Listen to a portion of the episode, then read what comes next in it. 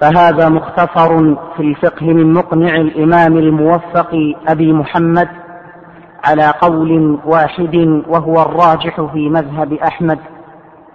وربما حذفت منه مسائل نادرة الوقوع وزدت ما على مثله يعتمد إذ الهمم قد قصرت والأسباب المثبطة عن نيل المراد قد كثرت. ومع صغر ومع صغر حجمه حوى ما يغني عن التطويل ولا حول ولا قوة إلا بالله وهو حسبنا ونعم الوكيل. كتاب الطهارة وهي ارتفاع الحدث وما في معناه وزوال الخبث. المياه ثلاثة طهور لا يرفع الحدث ولا يزيل النجس الطارئ غيره وهو الباقي على خلقته فإن تغير بغير ممازج كقطع كافور ودهن أو بملح مائي أو سخن بنجس كره. وإن تغير بمكثه أو بما يشق صون الماء عنه من نابت فيه أو ورق شجر أو بمجاورة ميتة أو سخن بالشمس أو بطاهر لم يكره. وإن استعمل في طهارة مستحبة كتجديد وضوء وغسل جمعة وغسلة ثانية وثالثة كره. وإن بلغ قلتين وهو الكثير وهما خمسمائة رطل عراقي تقريبا فخالطته نجاسة غير بول آدمي أو عذرته المائعة فلم تغيره أو خالطه البول أو العذرة ويشق نزحه كمصانع طريق مكة فطهور. تقدم لنا الدرس الأول وذكرنا نبذة موجزة عن هذا المتن الذي بين أيدينا وأيضا تكلمنا عن مقدمة المؤلف أو عن شيء من مقدمة المؤلف رحمه الله تعالى. ووقفنا عند قول المؤلف رحمه الله تعالى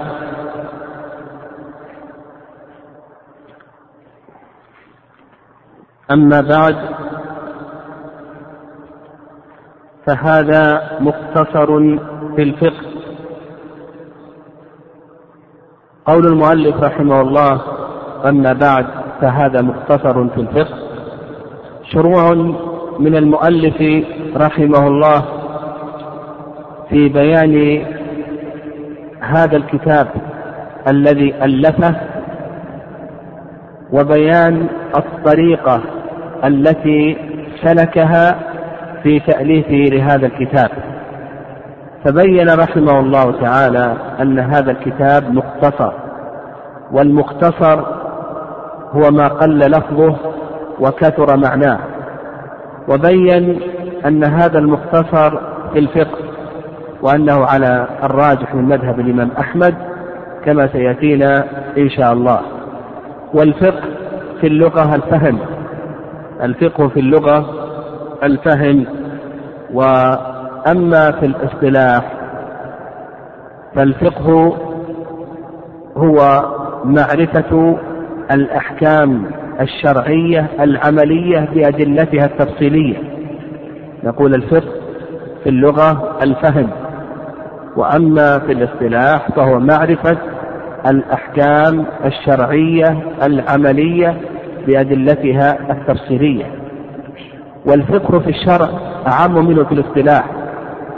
فالفقه في الشرع هو معرفة أحكام الله عقائد وعمليات.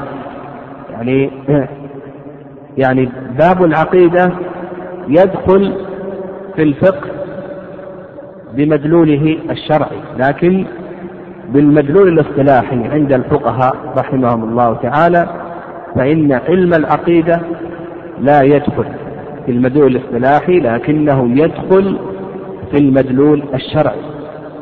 فكما أسلفنا أن الفقه في الشرع هو معرفة أحكام الله عقائد وعمليات. وأما الفقه في الاصطلاح في اصطلاح الفقهاء رحمهم الله فكما عرفناه بأنه معرفة الأحكام الشرعية العملية بأدلتها التفصيلية. وقولنا الأحكام الشرعية هذا يخرج الأحكام العادية والأحكام العقلية وقولنا العملية هذا يخرج علم العقائد فإنه ليس داخلا في الفقه بالمدلول الاصطلاحي. وقولنا بأدلتها تفصيلية هذا يخرج علم أصول الفقه فإن علم أصول الفقه يبحث في الأدلة الإجمالية. وقال المؤلف رحمه الله من مقنع الإمام الموفق أبي محمد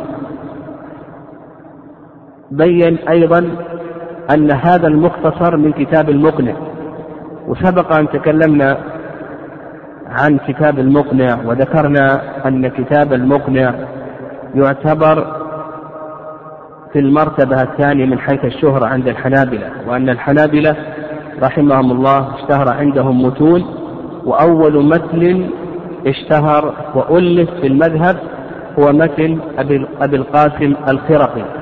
ثم بعد ذلك جاء بعده ابن قدامة رحمه الله تعالى وألف كتابه المقنع الذي كتاب زاد المستقنع آه، مختصر منه.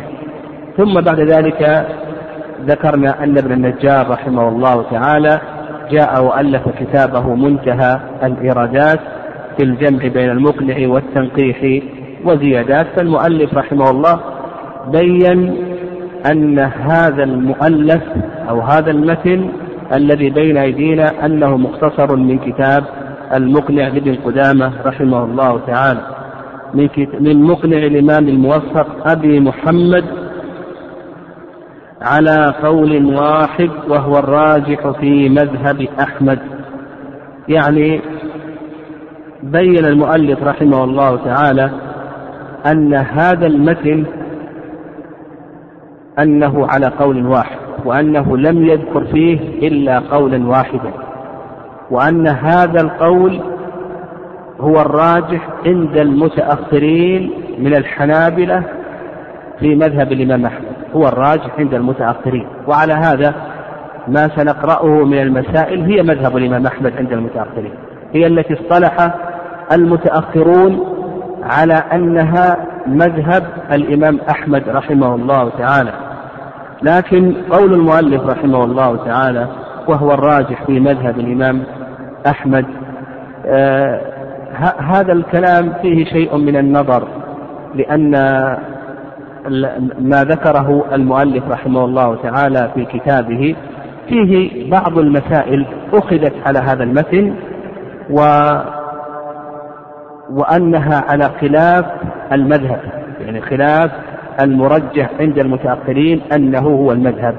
لكن هذا لا يضر فإن جملة الكتاب كما ذكر المؤلف رحمه الله تعالى على الراجح في مذهب الإمام أحمد. هذا من حيث الجملة وكونه تخرج بعض المسائل هذا لا يضر. قد ذكر العلماء رحمهم الله أن القواعد الكلية أنها أن القواعد الفقهية أنها قواعد في الجملة وليست بالجملة. قد ذكروا أن خروج بعض المسائل آه، من آه، خروج بعض المسائل من القاعدة أن هذا لا يقدح في كلية القاعدة. فنقول قوله على الراجح وهو الراجح في مذهب أحمد هذا في الجملة وليس بالجملة. يعني في معظم المسائل وإن كان هناك مسائل خرجت لم تكن على الراجح في مذهب أحمد وسنشير إن شاء الله إلى شيء من هذه المسائل أثناء قراءتنا لهذا المختصر. قال وربما حذفت منه مسائل نادرة الوقوع أيضا بين المؤلف رحمه الله تعالى مع أنه مختصر من مقنع الإمام آه، أبي محمد آه، ابن قدامة يقول أيضا أنني قمت بحذف مسائل نادرة الوقوع لم يردها أوردها الموفق رحمه الله في كتابه المقنع لكن ابن قدامة رحمه الله تعالى لم يردها في كتابه. آه، الحجاوي رحمه الله لم يردها في مختصره ذات المستقنع والعلة في ذلك أنها نادرة الوقوع كما أشار رحمه الله. قال وزدت على ما مثله يعتمد. يعني كما أنه حدث مسائل نادرة الوقوع وجدت في كتاب المقنع أيضا هو زاد من عنده آه، مسائل يعتمد عليها يعني يحتاج إليها. فهو رحمه الله اختصر وحذف وزاد. قال إذ الهمم يعني هذا هو السبب. قد قصرت والأسباب المثبطة عن نيل المراد قد كثرت. الخلاصة في عمل المؤلف رحمه الله. يعني كما أو أشير إلى أن العلماء رحمهم الله يذكرون في مقدمة تآليفهم يذكرون بعد آه، الحمدلة يذكرون أسباب التأليف وكيفية التأليف وكذلك أيضا موضوع المؤلف إلى آخره.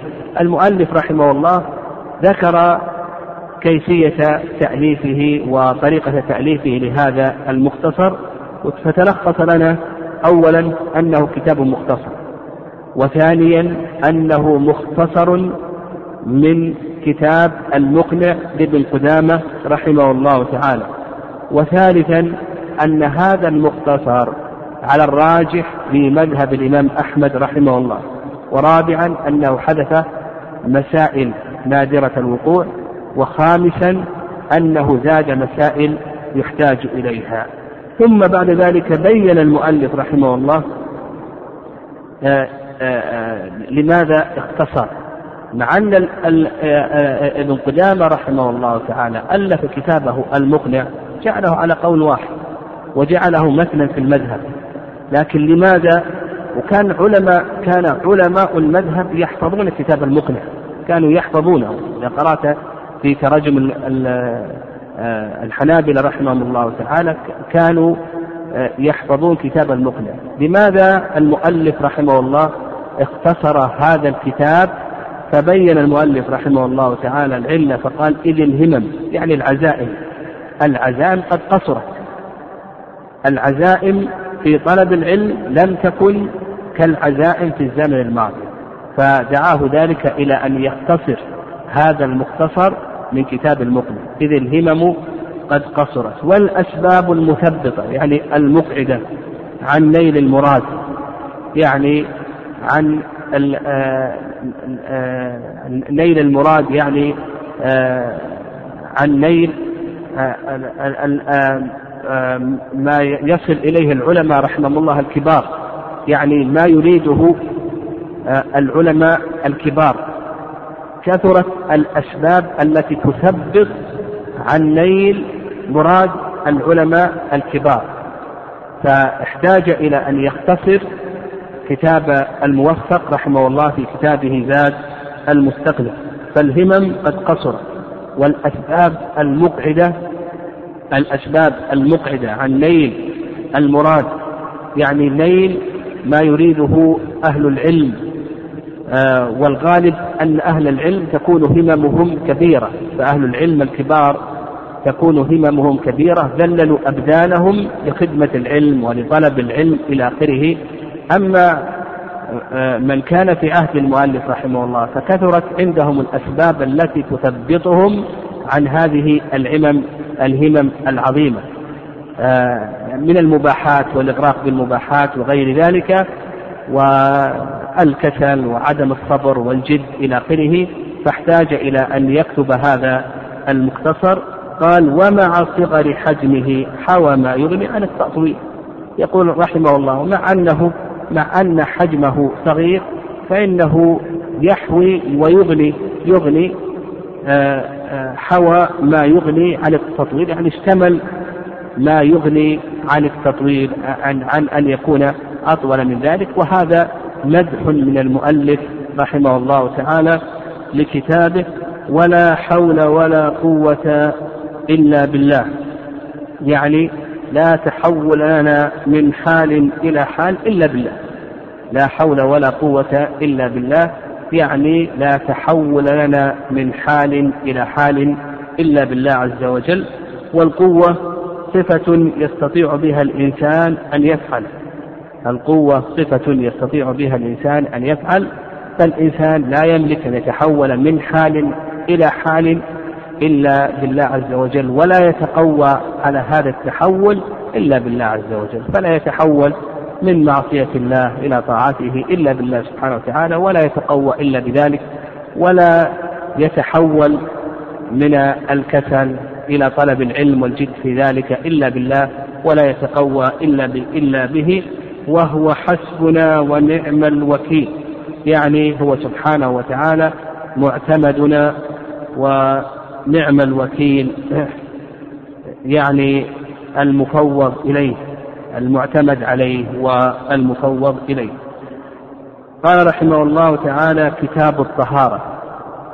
ابتدأ المؤلف رحمه الله تعالى مؤلفه بكتاب الطهارة. والعلماء رحمهم الله في تآليفهم في الفقه يبدأون بأحكام العبادات. ثم بعد ذلك بأحكام المعاوضات ثم بعد ذلك بأحكام التبرعات ثم بعد ذلك بأحكام الأنكحة ثم بعد ذلك بأحكام الحدود والقصاص. وإنما يبدأون تآليفهم بأحكام العبادات لأن العبادة متوقفة على الأمر والأصل فيها الحظر والمنع. فلا يتعبد المسلم بأي عبادة إلا بعبادة جاءت في كتاب الله وسنة رسوله صلى الله عليه وسلم. فلما كانت العبادة تحتاج إلى الدليل بدأ بها العلماء رحمهم الله. هذا من وجه. من وجه آخر حاجة المسلم إلى العبادة أكثر من حاجته إلى المعاملة.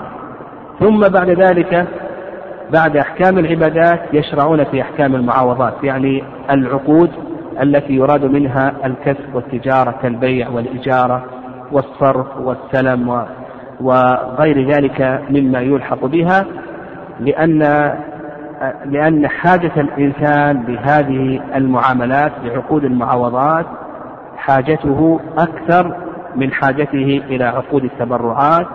آه، فما فما يمر يوم إلا والإنسان قد باع واشترى إلى آخره فهو بحاجة إلى آه، أن يأكل وإلى أن يشرب إلى آخره. شهوة البطن آه، يحتاج إليها يوميا فهو بحاجة إلى أن يأكل وأن يشرب وأن يبيع ويشتري إلى آخره.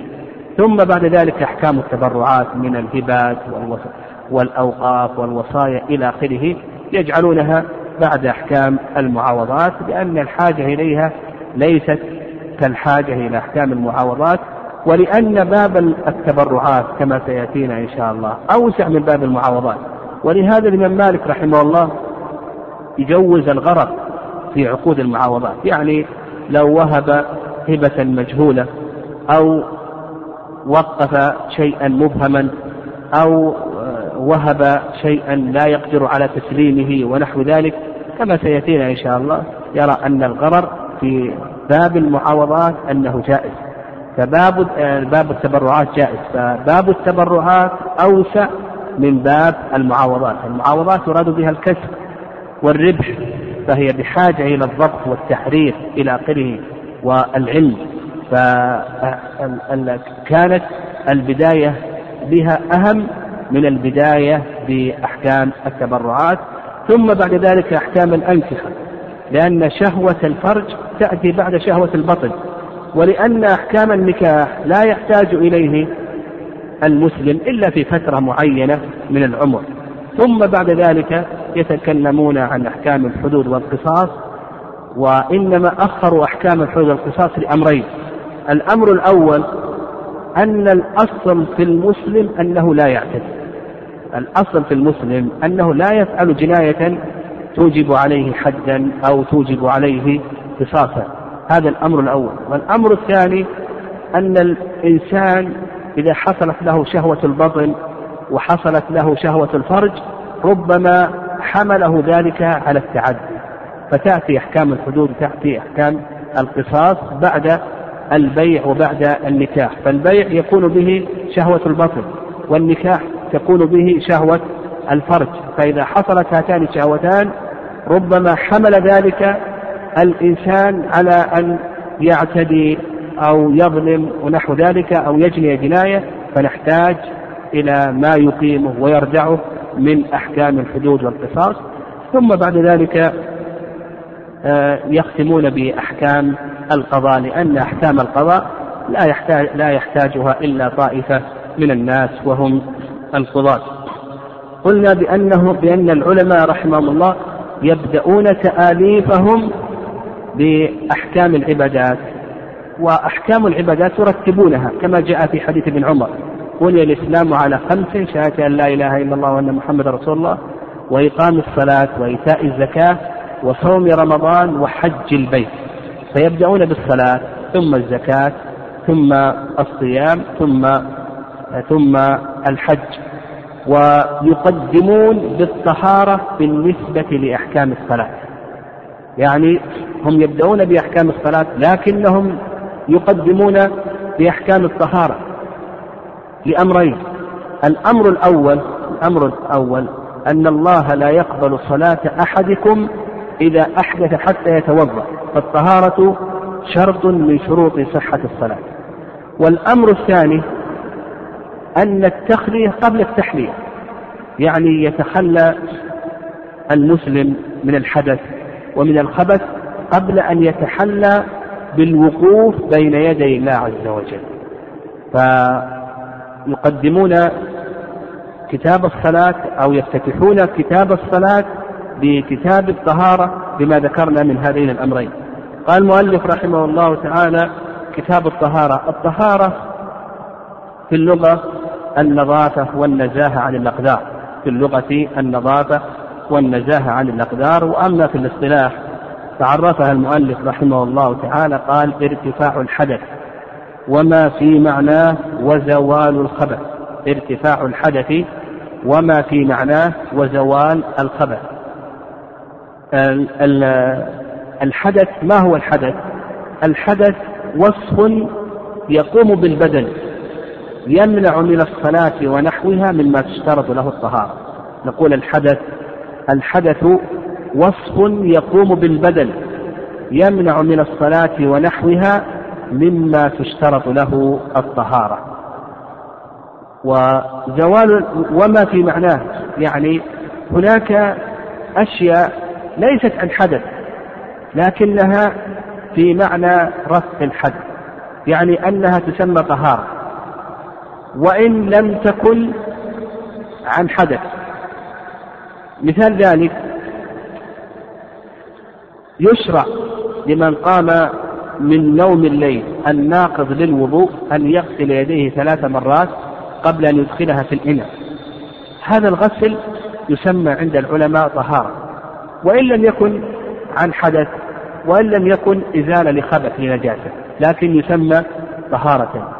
الغسلة الثانية عندما تغسل الغسلة الأولى هذه طهارة لأنها رفع للحدث عن هذا العضو لكن الغسلة الثانية هذه أيضا تسمى طهارة وهي في معنى ارتفاع الحدث بمعنى أننا نسميها بمعنى أننا نسميها طهارة وإن لم تكن عن حدث وإن لم تكن إزالة لخبث لكنها تسمى طهارة. أيضا من حمل من غسل ميتا فليغتسل. قوله يستحب لمن غسل ميتا أن يغتسل هذا الغسل يسمى طهارة. وإن لم يكن عن حدث أو عن إزالة خبث من حمله فليتوضأ يستحب له أن يتوضأ. وإن لم يكن ذلك عن حدث أو عن إزالة خبث فهناك أشياء يقول لك المؤلف رحمه الله وما في معناه يعني هناك أشياء في معنى ارتفاع الحدث ونسميها طهارة وإن لم تكن عن حدث أو عن إزالة خبث قال وزوال الخبث. الخبث عين مستقدرة شرعا الخبث عين مستقدرة شرعا وسيأتينا إن شاء الله باب مستقل بما يتعلق بإزالة النجاسة. فتلخص لنا تلخص لنا أن الطهارة تشتمل على ثلاث أشياء. الشيء الأول رفع الحدث فرفع الحدث يسمى طهارة. الشيء الثاني ما في معنى رفع الحدث.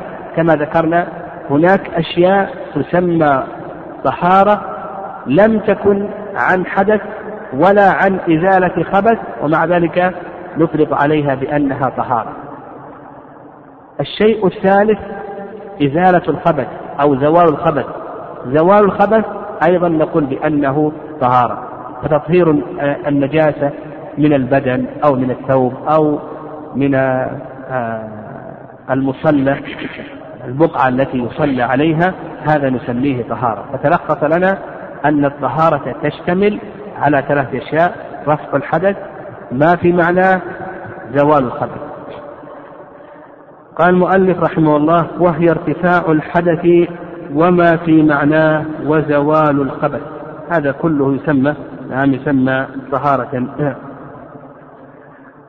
هناك فروق بين رفع الحدث وبين زوال الخبث فهمنا أن أن رفع الحدث أن الحدث وصف يقوم بالبدن يمنع من الصلاة ونحوها مما تشترط له الطهارة. وأما الخبث فهي عين مستقدرة شرعا. رفع الحدث وزوال الخبث بينهما فروق الفرق الأول أن رفع الحدث لا بد له من النية. رفع الحدث لا بد له من النية فإذا توضأ دون أن ينوي لو غسل أعضاءه الأربعة دون أن ينوي فلا يصح وضوءه. ولو عمم بدنه بالماء دون أن ينوي فلا يصح غسله. فنقول رفع الحدث لا بد له من النية زوال الخبث لا يشترط له النية. لو أن الإنسان أصاب ثوبه بول ثم بعد ذلك سقط المطر على هذا الثوب وأزاله.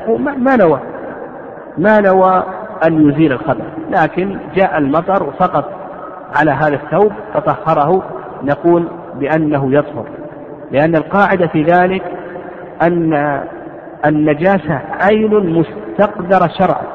إذا زالت بأي مزيل طهر المحل. الفرق الثاني أن رفع الحدث لا بد له من الماء. هذا ما عليه جماهير أهل العلم. رحمهم الله خلافا للحنفية وأما زوال الخبث فلا يشترط فيه الماء. الخبث يزول بأي مزيل بأي مزيل يزول؟ يزول بالماء يزول بالريح يزول بالدلك. مثلا هذه الطاولة الآن الأشياء الثقيلة لو وقع عليها شيء من البول ثم مسحته وزال أثر البول طهر المحل. نعم طهر المحل. وأيضا نفهم كما سيأتينا أن تطهير كل شيء بحسبه تطهير كل شيء بحسب. الأوراق الثمينة إذا أصابها نجاسة ما نقول اغسلها بالماء لأن غسلها بالماء يتلفها ولهذا ذكر شيخ الإسلام تيمية رحمه الله أن ثياب الحرير التي يتلفها الماء إذا أصابها نجاسة ما تغسل بالماء. يكون تطهيرها تنشفها تنشفها بالمنديل أو نحو ذلك وهذا يكون تطهيرها. وتطهير كل شيء بحسب. فنقول بأن زوال الخبث لا يشترط له الماء. أما رفع الحدث فإننا نشترط له الماء.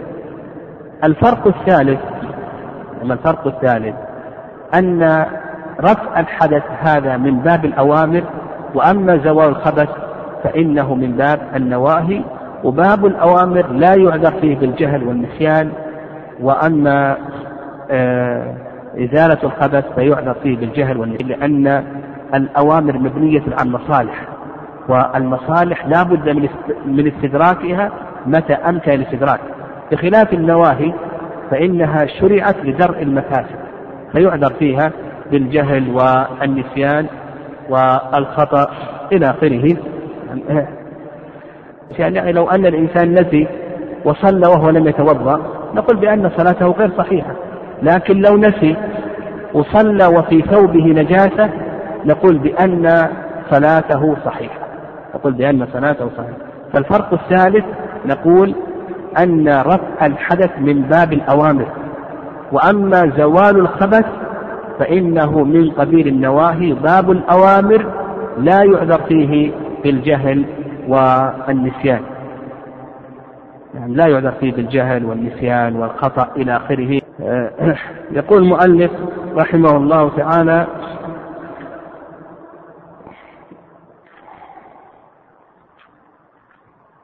نعم.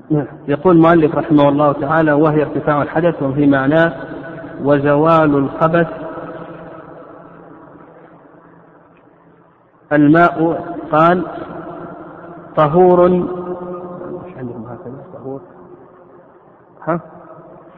نعم. المياه ثلاثة أقسام هكذا؟ عندي نقص. المياه ثلاثة أقسام طهور لا يرفع الحدث ولا يزيل النجس الطارئ غيره. يقول لك المؤلف رحمه الله بأن المياه ثلاثة أقسام طهور طهور وطاهر ونجس وهذا ما عليه أكثر أهل العلم يقسمون الماء إلى هذه الأقسام الثلاثة. والرأي الثاني أن الماء ينقسم إلى قسمين طهور ونجس. وهذا اختيار شيخ الإسلام تيمية رحمه الله. وهذا القول هو الصواب. ويدل لذلك حديث أبي سعيد. حديث أبي سعيد. أن النبي صلى الله عليه وسلم قال إن الماء طهور لا ينجسه شيء. فحكم النبي صلى الله عليه وسلم على أن الماء طهور. هذا الأصل في الماء. ويدل لهذا الأصل أيضا قول الله عز وجل وينزل عليكم من السماء ماء ليطهركم به.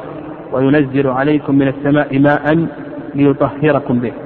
فالأصل في الماء أنه طهور. خرج عن هذا الأصل بالإجماع. وهو ما إذا تغير بالنجاسة. إذا تغير طعمه أو لونه أو ريحه بالنجاسة فإنه يكون نجسا بالإجماع. فالماء ينقسم إلى قسمين. القسم الأول طهور وهذا هو الأصل. فإذا شككت في الماء هل هو طهور أو نجس نقول الأصل في ذلك أنه طهور. خرج عن هذا الأصل لقيام الإجماع ولذلك حديث أبي سعيد رضي الله تعالى عنه. فإن العلماء يجمعون على أن الماء إذا تغير طعمه أو لونه أو ريحه بالنجاسة فإنه يكون نجسا أكثر أهل العلم كما سلف يقولون بأن الماء ينقسم إلى أقسام طهور ونجس وطاهر يثبتون قسما ثالثا وهو الطاهر ويستدلون بأدلة من أدلتهم حديث أبي هريرة رضي الله تعالى عنه أن الصحابة رضي الله تعالى عنهم سألوا النبي صلى الله عليه وسلم فقالوا يا رسول الله إنا نركب البحر. ونحمل معنا القليل من الماء. أفنتوضأ بماء البحر؟ فقال النبي صلى الله عليه وسلم هو الطهور ماؤه الحل ميتته.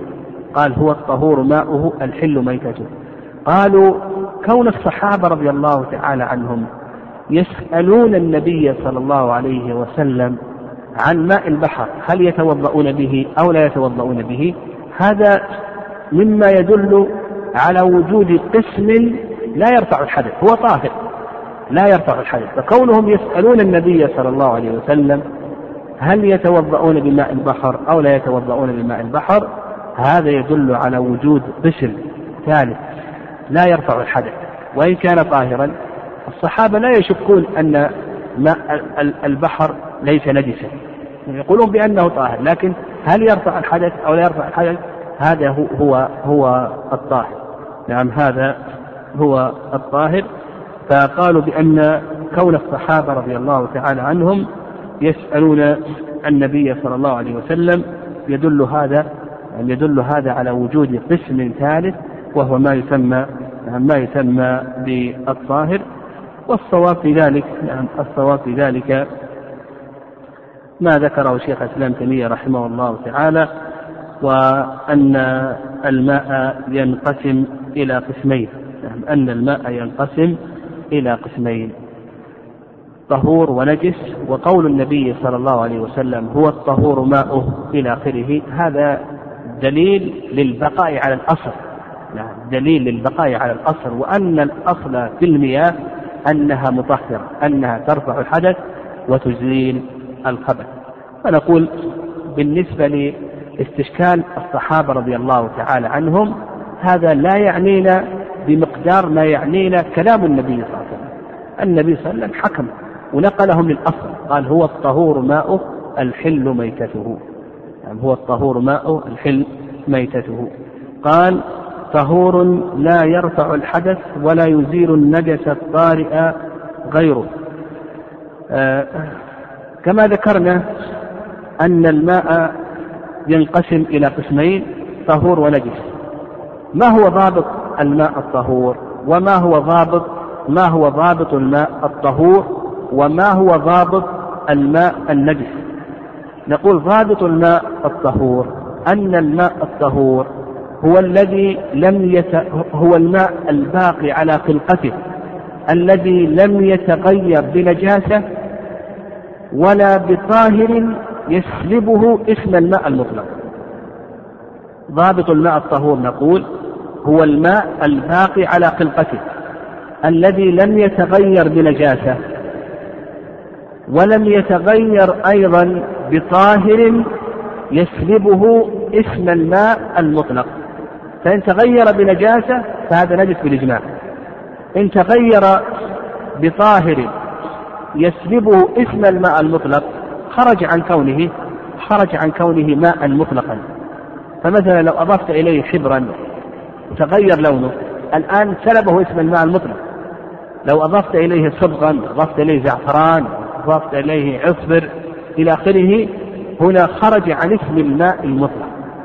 فنقول الماء الطهور هو الباقي على خلقته الذي لم يتغير بنجاسة أو بطاهر يسلبه اسم الماء المطلق. فإن تغير بواحد من هذين الأمرين فالأول نجس والثاني أصلا لا يسمى ماء. فضلا عن نقول أنه طهور أو طاهر أصلا لا نسميه ماء مطلقا وإنما هو ماء حبر أو ماء زعفران أو إلى آخره. النجس القسم الثاني النجس ضابطه هو ما تغير طعمه أو لونه أو ريحه بنجاسة القسم الثاني النجس نقول بأن ضابط النجس هو ما تغير لونه أو طعمه أو ريحه بنجاسة قال المؤلف رحمه الله لا يرفع الحدث ولا يزيل النجس الطارئ الطارئ غيره. يعني الماء الطهور هو الذي يرفع الحدث وتكلمنا عليه وسبق أن ذكرنا أن الماء أن رفع الحدث لا بد له من الماء. وقال ولا يزيل النجس الطارئ. النجاسة عندنا نجس وعندنا متنجس. فالنجاسة تنقسم إلى قسمين. النجاسة تنقسم إلى قسمين. القسم الأول نجاسة عينية. القسم الأول نجاسة عينية. والنجاسة العينية هي كل ما كانت ذاته وعينه نجسة. كل ما كانت ذاته وعينه نجسة فهذا يسمى نجاسة عينية. مثل العذرة. عذرة الآدمي هذه نجاسة عينية. عينه نجسة. الخنزير عينه نجسة. الكلب عينه نجسة. إلى آخره. فكل ما كانت عينه وذاته نجسة هذا نسميه آه، نجسا نجاسة عينية. آه، النجس نجاسة عينية هذا لا يطهر على المذهب أبدا. وقول أكثر أهل العلم يرون أنه لا يطهر أبدا. ولهذا قال لك المؤلف النجس الطارئ يعني القسم الثاني. يعني الماء الطهور يطهر القسم الثاني. أما القسم الأول فهذا لا يطهره. لو أتيت بماء البحر وغسلت الكلب ما طهر. لكن عند شيخ الإسلام تيمية رحمه الله وراية الظاهرية أن النجاسة العينية تطهر في الاستحالة. يعني إذا انقلبت من عين إلى عين أخرى فإنها تطهر. فإنها تطهر. فعجرة الآدمي أو روث الثمار لو أحرقناه وأصبح رماد الآن طهر الآن. تغير الآن من حال إلى حال أخرى. الكلب لو سقط في مملحة وأصبح ملحا فإنه يطهر إلى آخره. المهم الرأي الثاني أن النجس يعني أن ما كانت نجاسته عينية هذا يطهر بالاستحالة. القسم الثاني ما ما كانت نجاسته حكمية يعني المتنجس ما كانت نجاسته حكمية والنجس نجاسة حكمية هو أن تطرأ النجاسة على محل طاهر. هذا الثوب أصابه بول هذا الفراش أصابه دم مسفوح أو أصابه غائط أو نحو ذلك. هذا يطهره الماء الطهور ولهذا قال ولا يزيل النجس الطارئ يعني النجاسات نجاسة حكمية بمعنى أن ترد النجاسة على شيء طاهر. فإذا كان طاهرا ثم وردت عليه النجاسة فهذا هو الذي يطهره الماء. ما عدا ذلك لا يطهر. ما عدا ذلك لا يطهر كما سيأتي إن شاء الله. قال ولا يزيل النجس الطارئ غيره وهو الباقي على خلقته.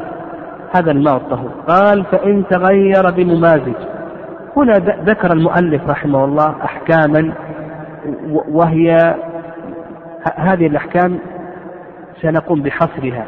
يعني نسميها الطوارئ على الماء الطهور. الطوارئ على الماء الطهور. هذا الماء الطهور طرأت عليه طوارئ.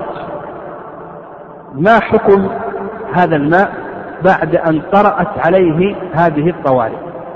الطارئ الأول قال لك إن تغير بغير ممازج. هذا الطارئ الأول. تغير بغير ممازج. يعني تغير بشيء لا يخالطه لا يمازجه يعني لا يخالطه. وش مثاله؟ قال كقطع كافور. الكافور نوع من أنواع الطيب وهو يستخدم آه نعم يستخدم في تطيب في غسل الميت. واجعلنا في الغسلة الأخيرة كافورا يستخدم في غسل الميت. هذا الطيب العلماء يقولون ينقسم إلى قسمين. منه ما هو قطع قطعة ومنه ما هو مسحوق. فإذا جئت بهذه القطعة ووضعتها في هذا الماء تغير الآن. تغير طعمه وتغيرت رائحته لكن هذا التغير هل هو عن ممازجة ولا عن مجاورة؟ هذا التغير يقولون بأنه عن مجاورة وليس عن ممازجة. لكن لو كان الكافور مسحوقا وضعته فيه هنا تغير عن ممازجة يسلبه الطهورية. فعندنا الطارئ الأول على الماء الطهور أن يتغير بغير ممازج أن يتغير يعني يغيره شيء لكنه لا يخالطه ويمازجه. ومثل المؤلف رحمه الله كقطع الكافور. قلنا قطع الكافور يخرج المسحوق من الكافور. فالمسحوق من الكافور هذا يمازج يخالط. لكن القطع هذه لا تمازج. قال لك أو دهن. مثال آخر. تغير الماء الطهور بالدهن. جبنا أتينا بدهن وصرفناه فيه. هنا التغير هل هو عن ممازجة أو مجاورة؟ ها؟ نقول بأن التغير هنا عن ماذا؟ عن مجاور وليس عن ممازجة. أو بملح مائي يعني الملح المائي هو الذي أصله الماء. هناك أراضي هناك أراضي يقال لها أو تسمى بأرض الملح يعني يؤخذ منها الملح يحفر حفرة ويصب الماء ثم تأتي بعد يوم يومين ثلاثة أيام تجد أن هذا الماء أصبح ملحا هذا الملح يسمى بالملح ماذا؟ الملح المائي يعني أصله الماء. هذا الملح أصل الماء. أتيت بهذا الملح المائي؟ ووضعته في هذا الماء وضعته في هذا الماء نعم. إذا تغير بغير ممازج كقطع كافور أو دهن هذا الطارئ الأول تغير بغير ممازج كقطع كافور أو دهن ما حكمه؟ يقول المؤلف رحمه الله طهور مكروه. القسم الأول أن يتغير بغير ممازج كقطع كافور أو دهن فيقول المؤلف رحمه الله بأنه طهور مكروه نحكم بأنه مكروه. والكراهة حكم شرعي يحتاج إلى دليل شرعي. الصواب في ذلك أن نقول أنه ما دام أن اسم الماء باق عليه له يسمى ماء فنقول ما دام أنه يسمى ماء فنقول بأنه طهور يرفع الحدث ويزيل الخبث وأما الكراهة فحكم شرعي يفتقر دليل شرعي. الطارئ الثاني قال لك أو بملح مائي يعني كما ذكرنا أتينا بالملح المائي ووضعناه في هذا الماء. وش حكمه؟ يقول لك طهور مكروه. نعم والصواب في ذلك؟ الصواب في ذلك أن الكراهة تحتاج إلى حكم شرعي. إلى دليل شرعي. حكم الكراهة حكم شرعي يحتاج إلى دليل شرعي. فالصواب في ذلك أنه طهور غير مكروه لأن اسم الماء لا يزال باقيا عليه. وقوله بملح الماء هذا يخرج الملح المعدني.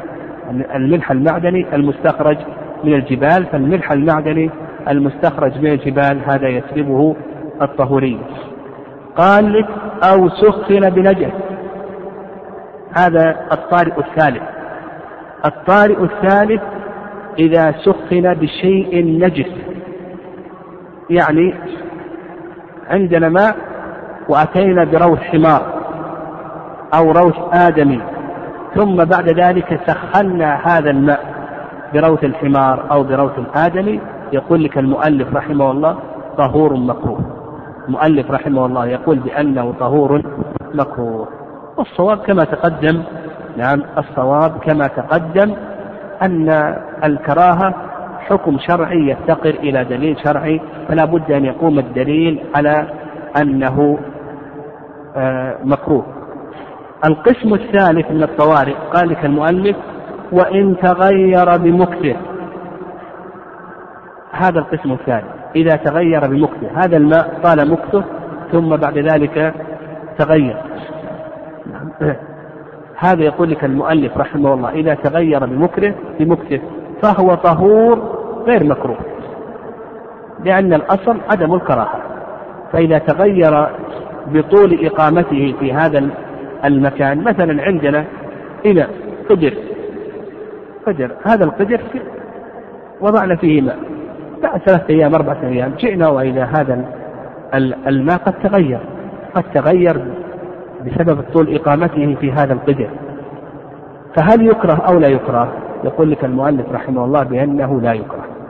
هذا الطارئ الطارئ الرابع. قال أو بما يشق صون الماء عنه.